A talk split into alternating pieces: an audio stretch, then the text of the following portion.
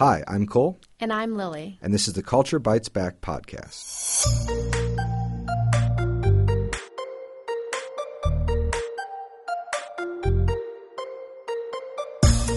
Episode 2 Choose Your Own Adventure.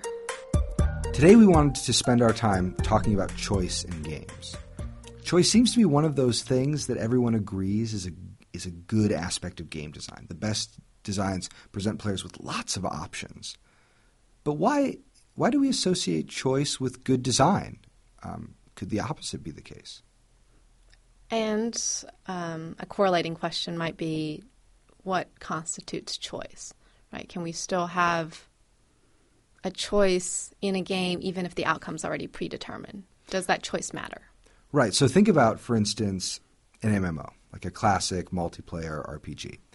At the beginning of the game, you get to choose your race and class and gender, what kind of hair you want, etc. The choice of class and even of race determine a lot about how you're going to experience that game.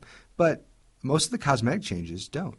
But there are choices that seem to walk that line between cosmetic and moral.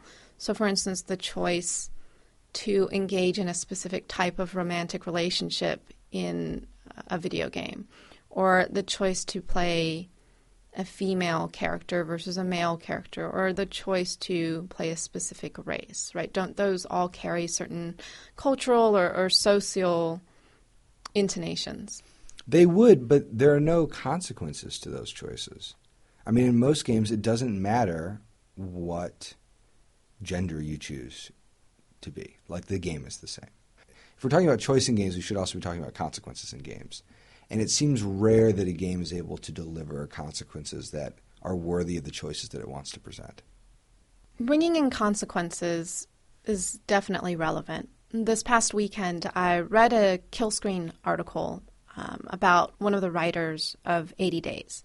And the writer was just discussing the current tendency to constantly play the hero or to create a game that's about the hero.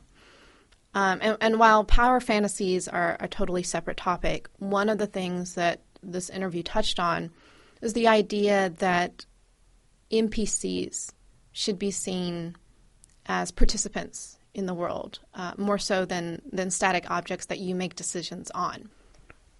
One of the examples that the writer brings up is from Dragon Age 2.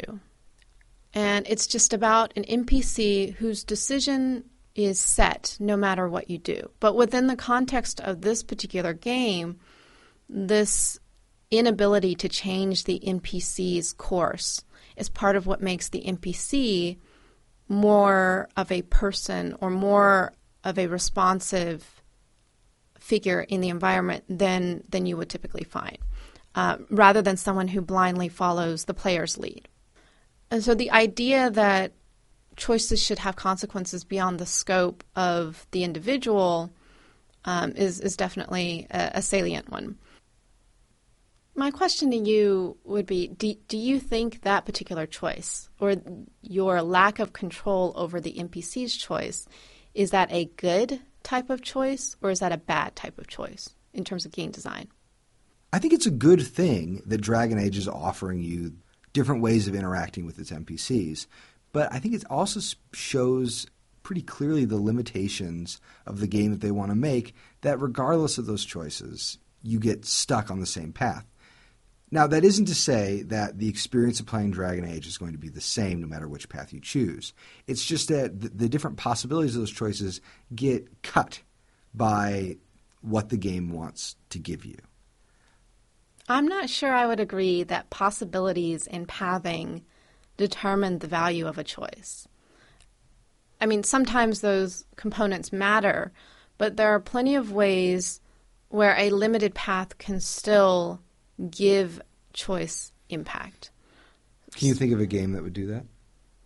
I can think of a game that I don't necessarily consider a great game, but the choices in that game clearly matter, and that would be The Sims where every single one of your choices determines the actual environment of the game, the personalities of the the, the Sims, the, the people who occupy the town. And in return, those Sims then continue on their own. Right? So sometimes their choices that they make without your input are not the choices that you would have wanted them to make. So it both gives you power over that landscape and then takes it away. Why don't you think The Sims is a good game? I mean, I'm obsessed with micromanaging games. I go through phases, and I'm sure it's some kind of procrastination or stress reduction, but I go through phases where I will just play these types of games for hours and days on end. But they're the same at the root of it, and it's just about having you create this world where you have almost full control over everything. And even when you don't have full control, when the Sims enact their own lives, they're still your creations, right? And so your anger that or frustration that they didn't choose the path that you set for them is because you feel like you own them.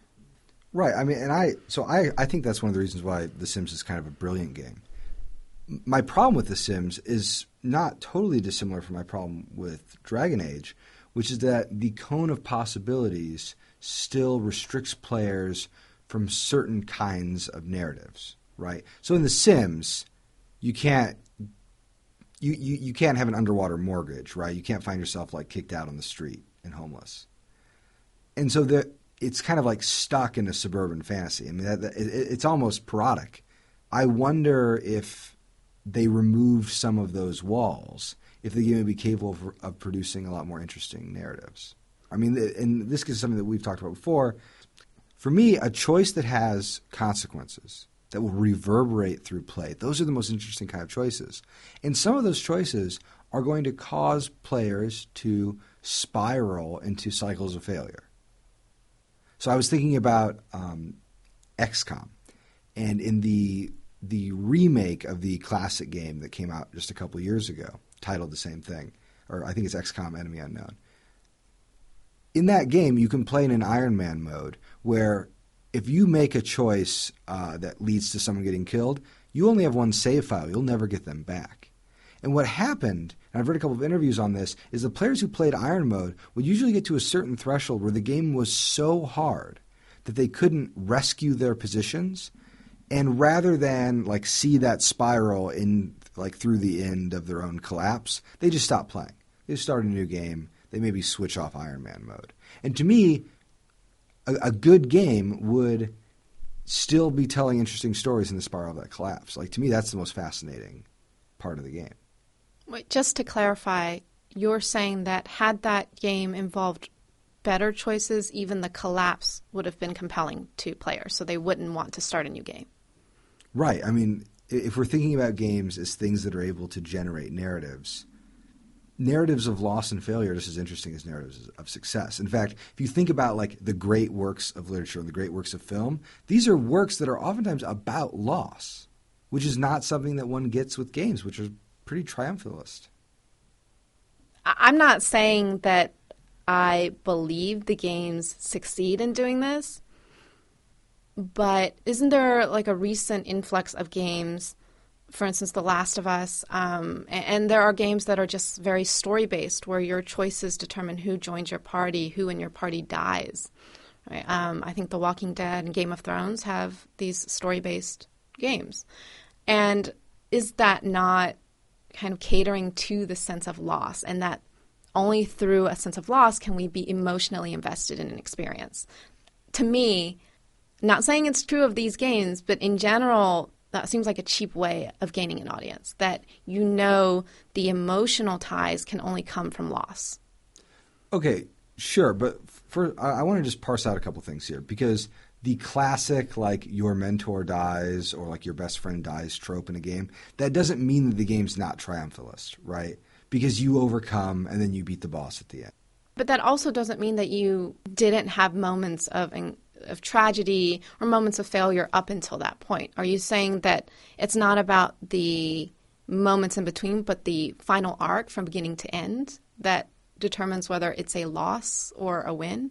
When games think about something like uh, the, the Fire Emblem series, the Fire Emblem series, when you lo- lose a character, they're gone. And you can one one of the interesting things about the game is that you're pretty resilient. You can keep playing, and oftentimes you can still win the game. And with that kind of attrition. But because every single character has a face and a backstory, um, th- those losses can hit you pretty hard. But like ultimately, this is a game about going, finding the last boss, and beating the last boss. And if there are losses along the way, like you might have been emotionally attached to those losses, but overall, you were getting stronger, you were fighting bigger and scarier things, and then eventually you won. But that's totally different from the conversation about the quality of choices. Just because the narrative arc is about encouraging a power fantasy, that doesn't mean that the choices in between aren't also meaningful.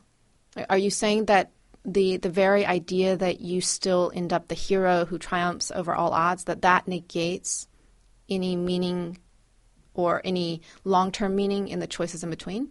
Yes, I think I am. I think games, the obsession in games with heroes and the, that kind of epic storytelling is circumscribing a whole like range of narrative production. Would you consider these new emotional survival horror games hero narratives in the end? I haven't. I'm trying to think because I played like Amnesia. I guess I'm still thinking of The Last of Us. Yeah, I mean, The, the Last of Us is tricky um, just because of how how the end of it kind of um, unspools. I feel like the, I think ultimately it is right. I mean, The Last of Us is, I think, a, like a redemptive work, um, but I also think that The Road is a redemptive work. Um, so, so I, does that redemptive arc then mean that it's still not as impactful? No, it's just look. The the, the Last of Us is an, is an incredibly impactful game. Um, I the, my my problem is not so much with The Last of Us. Uh, it's it's with the fact that so like such a big piece of the gaming pie are those kinds of redemptive arcs. What I'm suggesting is that the Last of Us relies in part on a lot of the classic like tropes of the hero narrative, redemption, growth, power, all those things. And those are that's a fine story, but I think as designers and players and critics, we should ask ourselves if we want 99% of games to be a, using that one sort of narrative arc. Because I think that there's a lot of interesting storytelling that can go on outside of that. So think about, for instance, Dwarf Fortress. In Dwarf Fortress, you're going to lose. The game makes uh, makes no attempt to hide the fact that you're going to lose, and the mantra of the game is that losing is fun. And what they mean when they say losing is fun is that losing is going to produce a story as rich and as interesting as a narrative arc where you end up like king of the dwarven world. But that story about how the hippos broke into your sewer system and you found yourself flooded and the little families were trying to rescue themselves as they were like fleeing the smoldering ruins of your fortress, like that story is actually more interesting or as interesting as a story where they end up being kings of the world. At this point, I see two different paths. There's the dimension of choice that has more to do with narrative scope like where the story potentially could go, versus the dimension of choice that has to do with the affective capabilities of that choice, right, on the player. They're not necessarily the same thing. You could be affected by a choice throughout the entire game, even if the outcome of that game is predetermined or limited. Right? And just because a game has a wide variety of potential outcomes, that doesn't necessarily make it any more effective at helping a player understand something about themselves or the world or what have you. Players are welcome to cherry pick like a certain emotion and let that, or not emotion, but a certain moment in a game and let that determine the wider scope of the game, right? Like you can watch WALL-E and only really think about the first half an hour of the movie and forget that the second half of the movie is terrible. We're not going to get into that argument right now, but just know that I disagree. It's it's a it's a terrible ending of an otherwise good. Oh, movie. hush, move on. Okay, so again, without WALL-E, but I think WALL-E is a good example because it's kind of exactly what I'm talking about, right? Like a movie, a game, a book, they can have a, they can have a moment that makes them really interesting, and a moment that a reader might dwell on. But why not try to do something bigger or more different or more challenging. Are you hoping for the boundaries of game design to be pushed, or are you hoping that a player will be challenged and somehow irrevocably changed by the experience of choice? This to me is a question about design. You discounted growth in a narrative arc earlier when you were talking about choice, right? Growth, redemption. But isn't growth the whole point of experiencing art? I, I wouldn't wholly disagree with that, but I would I would clarify that I don't want to conflate the work of art with the experience of viewing the art, right? Like you can go view a painting that devastates you and feel that you learn something about yourself and your fellow human by looking at it, but the actual work of art is devastating. I want to point us back to games that give players choices, but the outcome is already predetermined. However, that choice is still significant, right? The frustration of the player at not getting the outcome they wanted deliberately, that that is in and of itself a type of narrative, regardless of whether the possibilities of that choice were limited. So I'm not saying they're not significant. I just think they could be more significant.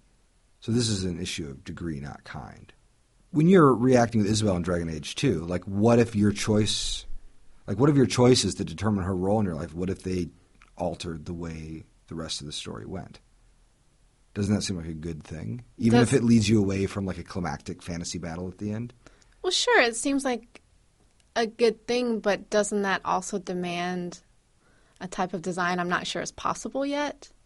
I mean, I, I, I actually, I think that not only is the design possible, but there are plenty of designs doing it. So there's a game from the late 90s called The King of Dragon Pass, and it's essentially a twine game. I mean, you're looking at a watercolor, and there's a little paragraph to read, and then you make a choice. And one of the interesting things about that game is the choices that you make are very non-obvious and will continue to reverberate and kind of sculpt the rest of the story that gets told. And what's interesting too about that game is if you find yourself like losing, when I say losing, I really just mean like your capacity is a in that game you play kind of like a Norse style clan. Your capacities in the game change. Like your tribe is shrinking, your people are starving, like things are bad. It's really compelling because you're attached to the characters, you're attached to the choices you make, and it's a rare game that when I find myself getting in what we might consider like a losing spiral, you play it through to the end because it's an interesting story. And that game was released almost 20 years ago. So this is definitely something games can do. I just think there's an interest, especially at the level of like a AAA title, of using the game to produce a certain kind of cinematic experience. But isn't your paradigm still one of power?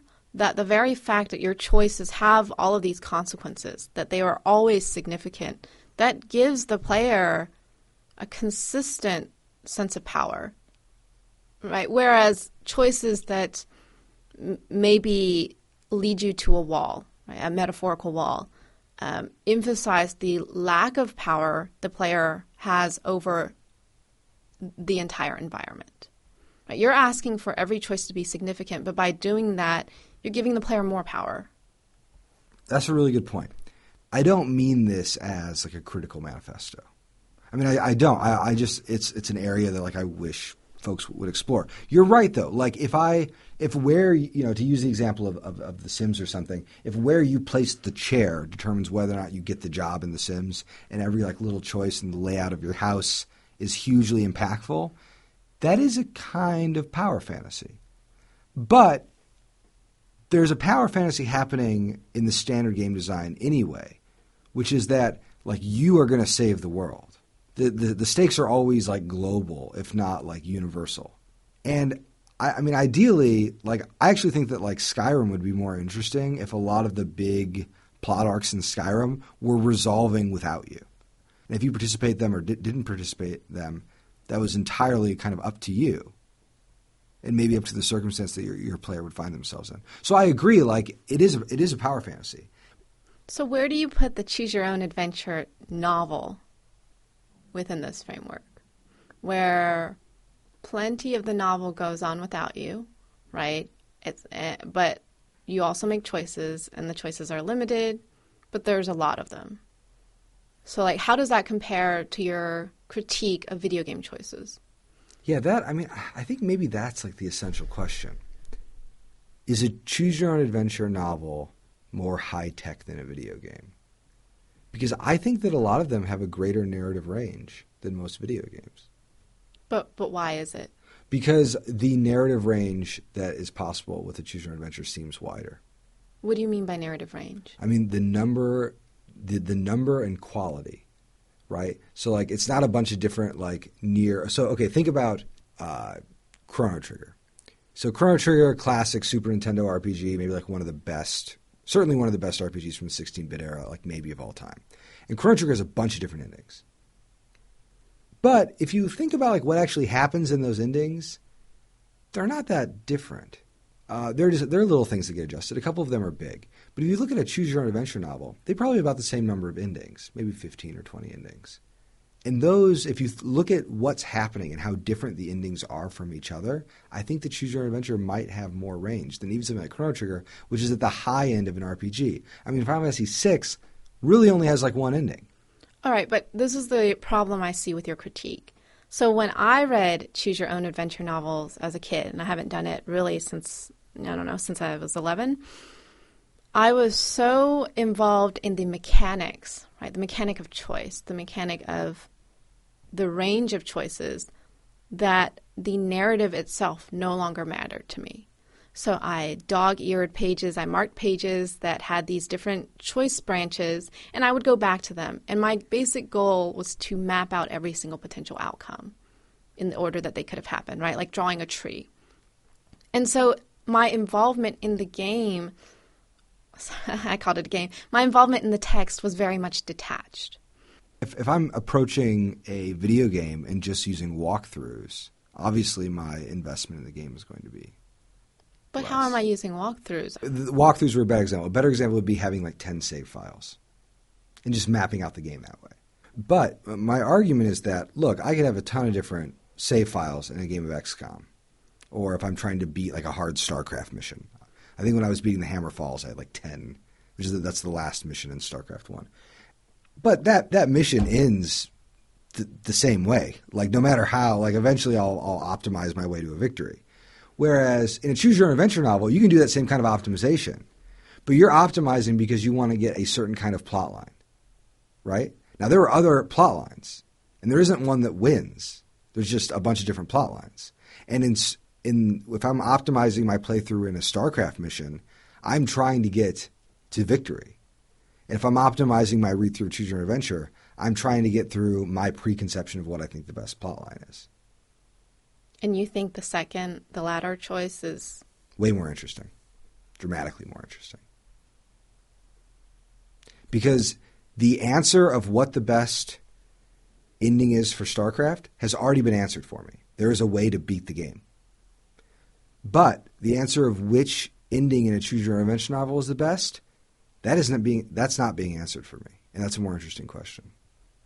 So in that in that respect, you know, if you think about choices that are being presented like in games, if I'm playing Mario, like just regular Super Mario Brothers, at the end of that second level, I can go to the different portals and I can like quickly skip to the end of Super Mario Brothers. And that's one way of playing Super Mario Brothers. I can play through all the levels in order. I can use the various other portals. So there might be, you know, a hundred different ways of playing Super Mario Brothers. But ultimately, I think all of those different arcs are pretty similar it's easier for me to imagine a choose your own adventure novel that was more ambitious in its narrative representation than like most classic video games that alter like that offer several different ways of encountering their the narratives that they want to tell. I totally agree with that. I think it's hard for designers to think about why choices are important or in what ways these specific choices are important to this specific narrative. I'm thinking that the only game where I felt like the variety of choices actually also ins- intersected with the emotional resonance of those choices is Aisle. So, Aisle is a text based game. Um, it gives you a narrative, and you just type in one response, and that response both officially begins the narrative but also ends it, right? Because then the interface returns the ending to you based off of that one response. And there are what there's like a hundred different responses. Yeah, something like that. I don't know. I, I stopped at like twenty something. I have no idea if I completed that game. Right, and, and completing it isn't really the point. Um, and and that's a game that I thought was interesting because generally, when faced with a choose your own adventure game or novel, completionism is my goal to look at every potential outcome. But this game doesn't give you the the array, so you have no idea. The array that it, you do get in return is so wide and different that it's it's interesting, right? That I'm not even looking to see all the possibilities. I'm just looking to see how I'm, I'm affected by that response. But when you're talking about choices and possibilities in the landscape of design,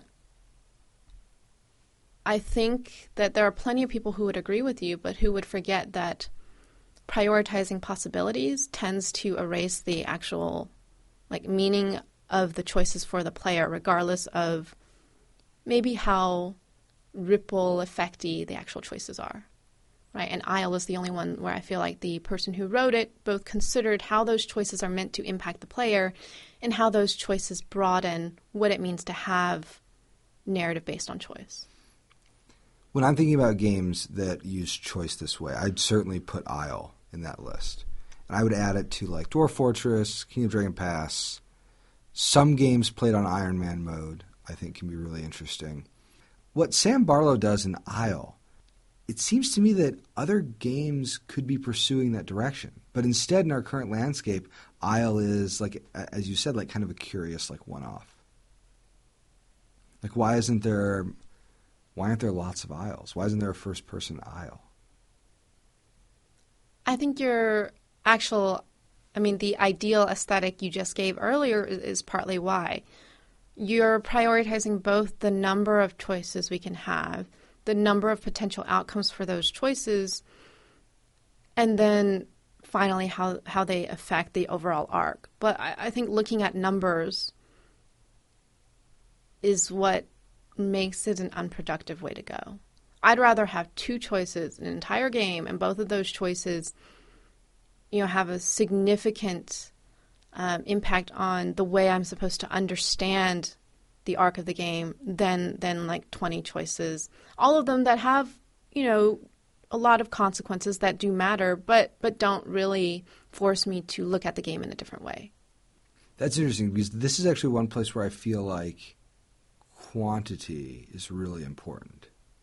To me, a game that would be 40 hours long that would only present like two choices, two real choices to its players, is like it's inefficient. I think we can both agree that choices are important in video games, but at the moment, the quality and the scope are lackluster. And what we both want is a game that stays with us, that teaches us, that immerses us. In the same way, books and films can immerse us without these same choices.